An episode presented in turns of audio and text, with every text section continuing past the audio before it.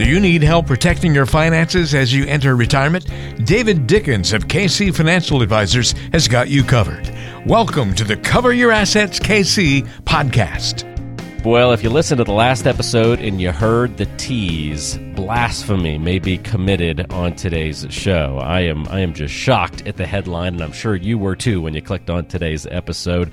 Six reasons to not do a Roth conversion. I never thought I would hear those words uttered on this show, but hey, that's where we are. And David's going to uh, keep us on our toes today as we get uh, into the uh, some interesting details on this episode. Uh, anybody who listens to this show, David, and welcome to another episode, by the way. Anybody who listens knows that you're a big fan of Roth IRAs and uh, and, and just Roth in general, even if it's part of a you know 401k or 403b kind of situation.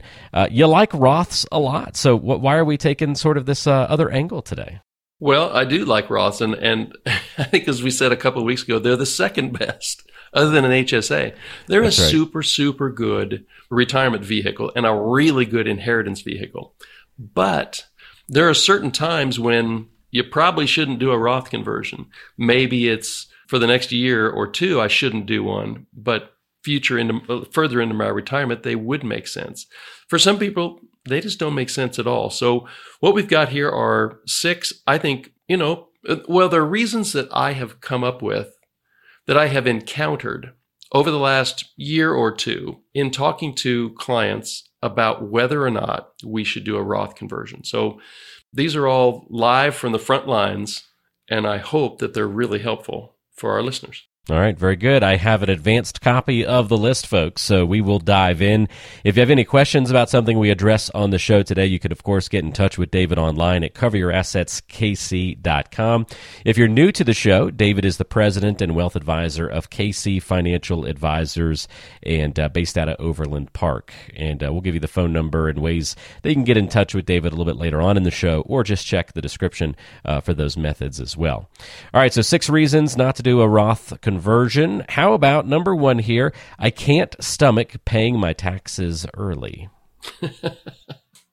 yeah, I hear that a lot. And, you know, we've been taught for years, especially as IRA and 401k investors, defer paying that tax as long as you can.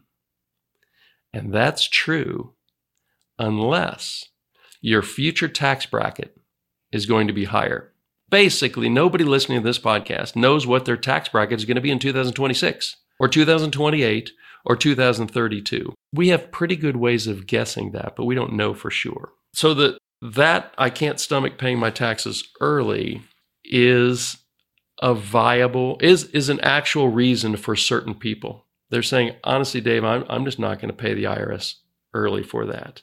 The only price of admission for converting IRA money to Roth IRA money is you have to pay your taxes now.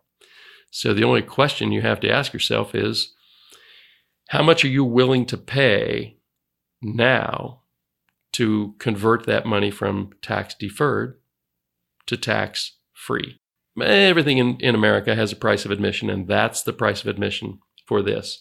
If it's deeply embedded in you, I can't pay it before it's due okay, then that's a perfectly fine reason for you not to do a Roth conversion. That one makes sense, and a good reason to not do a Roth conversion. I can't believe there's going to be six of these. I mean, I, I could envision one or two, uh, you know, cases, David, but to have six. It's nuanced, Walter. It's very nuanced. It is. It is. But it, these are good to know, though, because there are exceptions to every rule, right? And so we're getting to the heart of some of those today.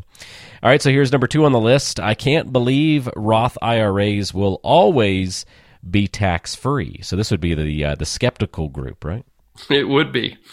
There's an old saying that tax laws are written in uh, pencil, and you know Congress can pretty much do whatever they want to, or whether they can get everybody enough people to agree to do.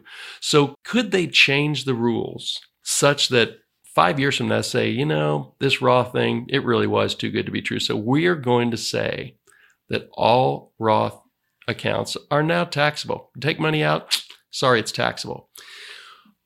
I think that is an incredibly low probability. Is it zero probability? No, because very little in life is zero probability. But I'd say it's a super low probability.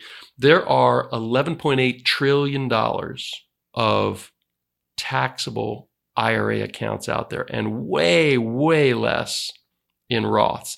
So the amount that they would benefit by jerking around Roth IRA holders, that's not going to solve anybody's deficit problem. The other thing that I would lean on for that is there have been changes. Most people listening to this podcast would know that when you receive proceeds from an insurance policy, like a death benefit payout, or the way you get money out of a, an indexed universal life, that's based on tax law that is really old and well grounded. And they've occasionally changed those laws, but when they have, they've grandfathered everybody else that already had that type of account and made it new rules going forward. So, if in the very unlikely chance that Congress decides to do something with the taxability of Roth accounts, first of all, I don't think they're going to do that. Second of all, they are highly likely to grandfather all of our Roth accounts, the money that we already have in Roth accounts, to be tax free coming out going forward. That's helpful to know, and that's great perspective on that reason to not do a Roth conversion. Uh, it sounds like you've heard uh, some comments like that from people before, so very good. Well, you're kind of putting your trust in the government, yeah, and the It's government has a of thirty-one people like trillion dollar debt problem, so they're going to fix it in some way. But I don't think that is a measurable probability as to how they're going to fix their ta- their debt problem. Good to know. All right. Uh, third one here reasons not to do a Roth conversion is if somebody says, eh, maybe I should wait until future tax policy becomes clear. So we're not running for the problem or hiding for it, but we just want to wait for more clarity. Yeah, so uh, actually, I, I probably kind of blended some of the last answer with this answer. But if, if you're pretty convinced that it's a safer bet for you to see what tax increases are going to do, then it's unlikely you're going to be convinced by somebody to go ahead and take the leap into a Roth conversion now at today's tax rates. Part uh, one of the biggest things coming right up on us is December 31st of 2025, at which point the Trump tax cuts expire. Now, I've had people sit in my office and say, Dave, they're very likely to extend those. In other words, keep your tax rates low. And I'm convinced that the path of least resistance is for them to let the tax rates go back to where they were.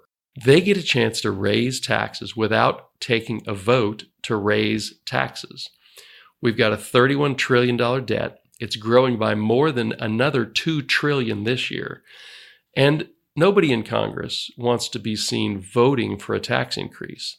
But they don't want to be sitting in their chairs when we have a $50 trillion tax problem, uh, debt problem either.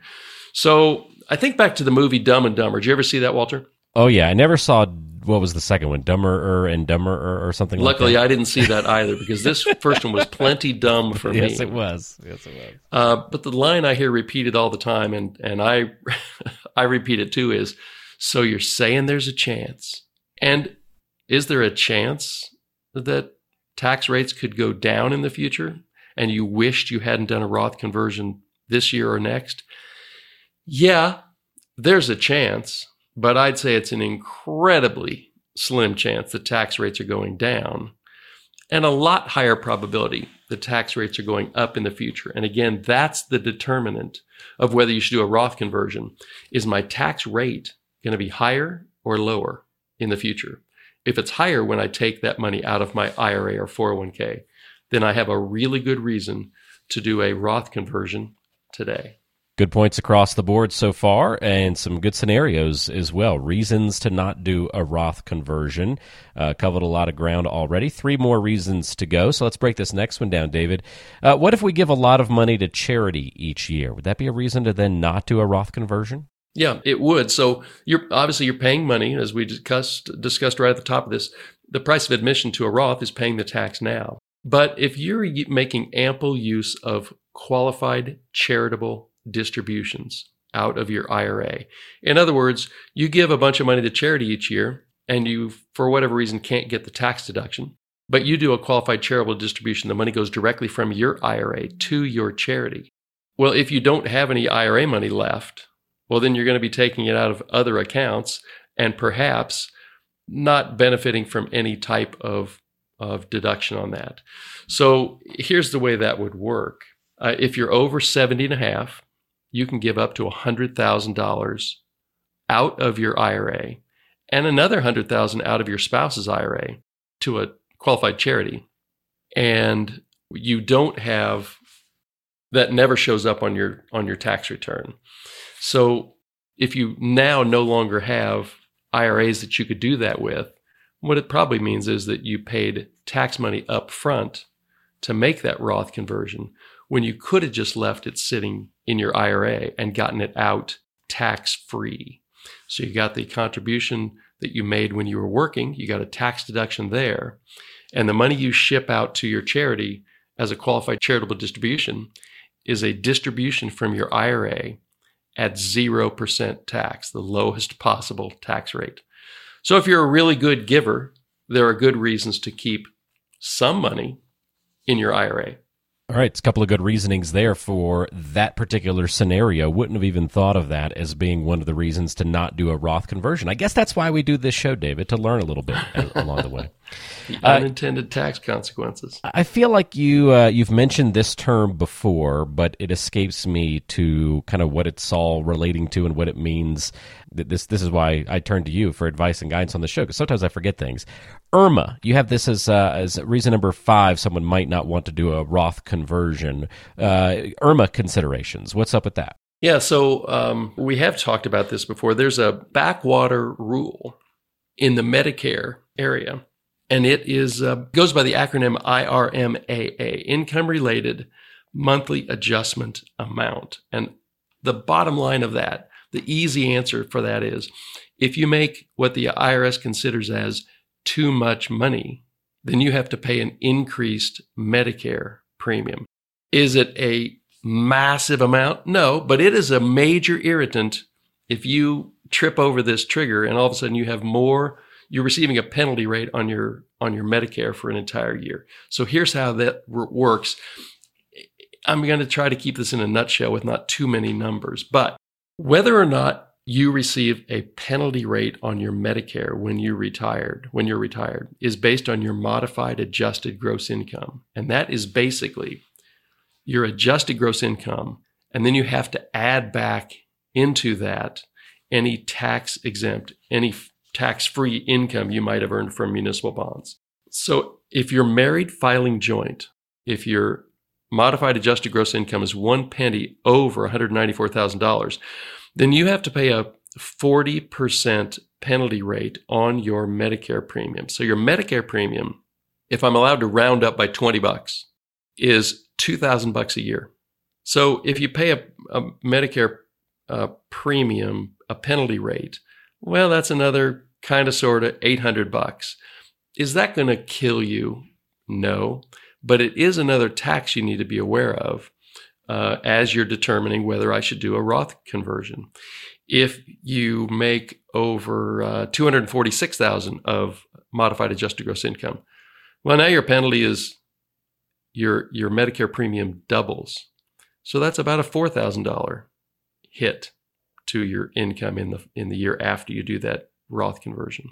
And it goes up from there such that your penalty you could be paying a rate of more than triple what your normal Medicare rate is if you violate this IRMAA level of um, of income.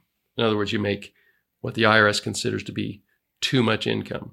So it's a penalty. You just want to know that, build that into your Roth conversion calculation.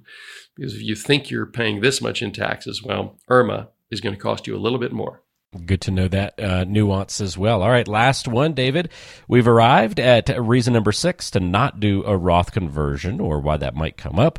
Uh, won't a Roth conversion affect the tax on my Social Security? Concerns there. And the question is, it might. And especially if you're early in retirement and you've worked some um, some magic to say I'm ha- going to have way more spendable income than this, but I'm going to keep my taxable income low for a couple years so that my Social Security is not taxable. So uh, we've mentioned this in past podcasts, but the threshold for having your Social Security not taxable is if you're single, if you're filing single, it's $25,000 $25, or below of modified adjusted gross income and you don't pay any tax on your social security. But if it's over 34,000, then 85% of your social security is taxable. Married filing joint, if your income modified adjusted gross income is under 32 grand, you don't pay any tax on your social security. Over 44 grand, well then 85% of it is taxable. Here's a here's a quickie little example that I hope will make this real clear. Early retiree, 65 years old, she doesn't have required minimum distributions until 73, age 73. Her Social Security for round numbers is 40 grand a year. And she has a non IRA account, brokerage account, and it earns about four grand a year in interest and dividends.